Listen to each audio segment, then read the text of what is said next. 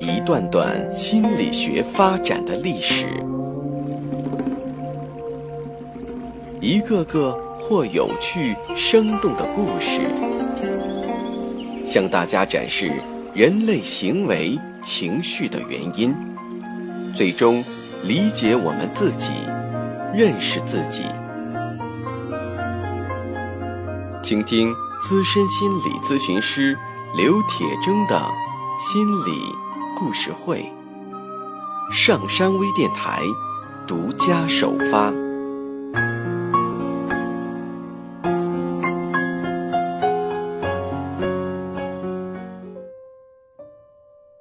你好，欢迎收听今天的心理故事会，我是心理咨询师刘铁铮。有些时候，在一些孩子身上会出现一些状况。让父母感到束手无策，他们不知道孩子到底出了什么问题，而对于孩子来说，谈话的心理治疗方法也常常不奏效。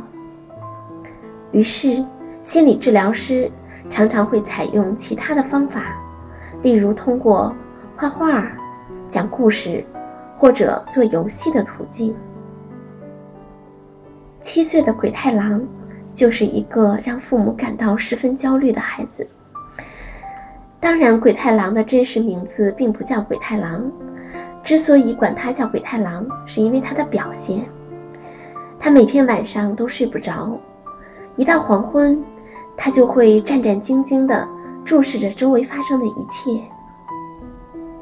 如果周围稍有变化，例如说电视节目中出现了让他害怕的镜头，例如杀人的场面，或是房屋爆炸的场面，或者周围谁的话语中含有了某些恐怖的话题，他就会立刻大哭起来，晚上很难入睡，入睡以后也常常在睡梦中惊醒。当他看到从学校的同学那儿借来的漫画中描写到地狱时，他几乎整个夜晚。都大声的哭个不停，嘴里不断的哭喊着“地狱是地狱”，闹得家里面谁也睡不了觉。妈妈只能不停的哄骗他说：“没有地狱，别害怕。”可是鬼太郎依然常常不知道被什么事情就吓得大哭。父母实在不知道该怎么办，于是妈妈就带着他来到了医院。找到了山中医生做心理治疗。来到医院的鬼太郎明显的心神不定，带着恐惧的眼神，紧闭着小嘴，一言不发。于是山中医生决定通过意象的交流来做治疗。他给了鬼太郎一张纸和笔，孩子拿到画纸。便立刻用手拿起红色的蜡笔，在画纸上涂了起来。他画了一个可怕的红色的鬼的图画。过了一会儿，他又问山中医生要了一张画纸，在上面画了一个蓝色的鬼。红色的鬼头上有两个尖角，露出了獠牙。而只带有一只脚的蓝色的鬼，则露出恐惧的神色。这两只鬼都岔开了腿站着。山中医生看着画说：“哦，原来是每天晚上有鬼吓唬你啊，所以你才睡不着觉啊。”孩子点了点头。鬼太郎来接受咨询是每周一次，一周后，他又来了。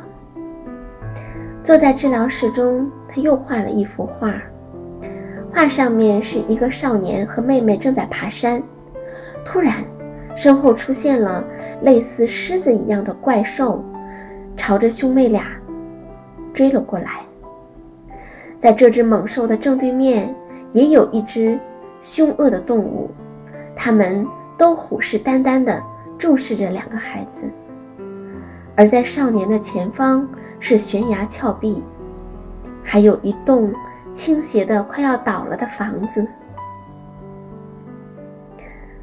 又过了一周，妈妈对医生说：“鬼太郎最近又一次在家里大哭大闹，嘴里拼命地喊着‘地狱，地狱’。”在妈妈好不容易哄骗他上床睡觉后，连续两个晚上都尿床了。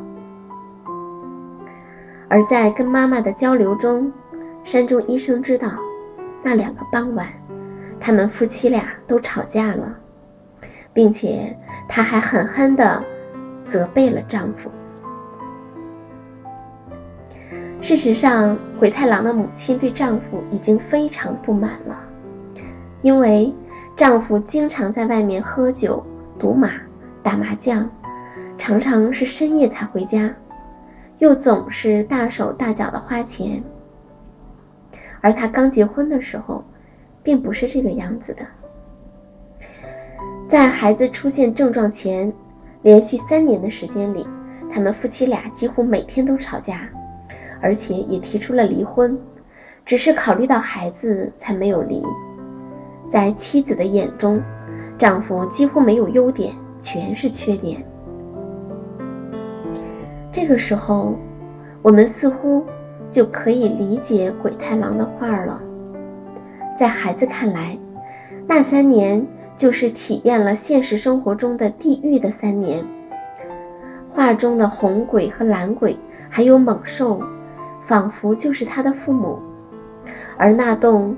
倾斜的快要倒了的房子，就像是他们的家。当鬼太郎的妈妈得知这一点的时候，她非常震惊。在此之前，妈妈始终深信她个人的言行都是正确的，错的都是丈夫，只只有丈夫才应该遭到批评。而与此同时，妈妈对来自别人的指责又特别的敏感，她的心里装满了委屈、失望和愤怒。这样一来，她也就很难为孩子着想了。这一周，鬼太郎画了一张又一张的怪兽图，画的时候依然面无表情。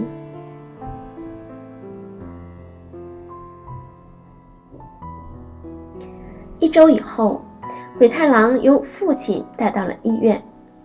这是父亲的第一次来，他显出非常抱歉的样子。在谈话中，他说道：“虽然内心中他也觉得对不起孩子，可是最近还是整天的在外喝酒。虽然被责备为一个不称职的父亲，他也说不出什么。可是，他对山中医生说：‘你如果站在我的角度想一想呢？’”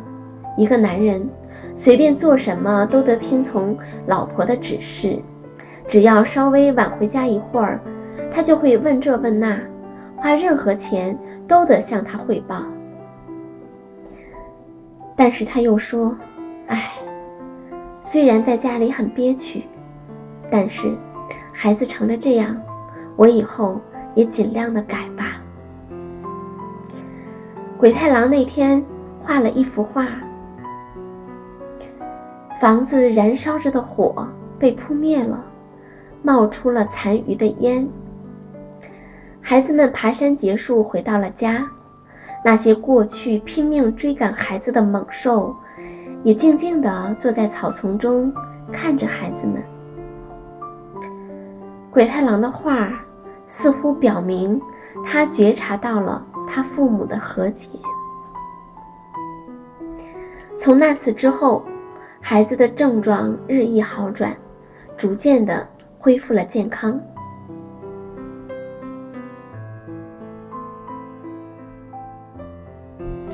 有一些孩子会有夜惊或梦魇的情况出现，在睡梦中经历了某种恐怖的体验后，孩子会突然从床上爬起来，大声喊叫，没完没了的哭个不停，但他们并没有真正醒来。而是依然在睡眠的状态，即使在他醒来以后问他们，他们自己也完全不知道。或者是能让儿童吓得睁开眼睛，充满恐怖的一种睡眠体验。而跟前面说的夜惊不同的是，他们能够把他们体验到的恐惧，例如他做了一个什么样的噩梦，告诉父母，或者他有多害怕。孩子的噩梦可能来源于现实中发生的事，某个恐怖的场景、电视或者电影上的某些情节等等。例如，故事中的鬼太郎。每天过着父母感情不和、争吵不停的生活，无意中，他的内心就渐渐变得不稳定，以至于当他看到漫画书中的地狱场面，夜里就做起噩梦。鬼太郎的内心充满了焦虑不安，他嘴里说的地狱，也恰好反映了他内心中家庭带给他的感觉。儿童是否会述说他们的梦的经过，以及他们内心的感受，往往取决于他们所处的环境中大人的态度。也就是说，在儿童周围是否有一个安心的、可以自由倾诉的环境。因此，我们往往不应该强硬地询问孩子他做梦的经过。但是，当孩子主动说起他们的梦或恐惧时，大人一定要仔细的聆听和理解，不能敷衍，或是直接进行否定。哪有什么地狱呀？哪里有鬼呀？窗外根本就没有人嘛！等等。梦，永远是我们内心深处一颗秘密发光的宝石。而对于孩子来说，父母的认真的倾听和理解，比任何物质上的满足。都更为重要。好的，欢迎收听今天的心理故事会，我们下期再见。下载喜马拉雅手机应用或登录微信搜索“铁铮心理”或 SS Radio，关注上山微电台听友 QQ 群二五八二八二六，让我们一路同行。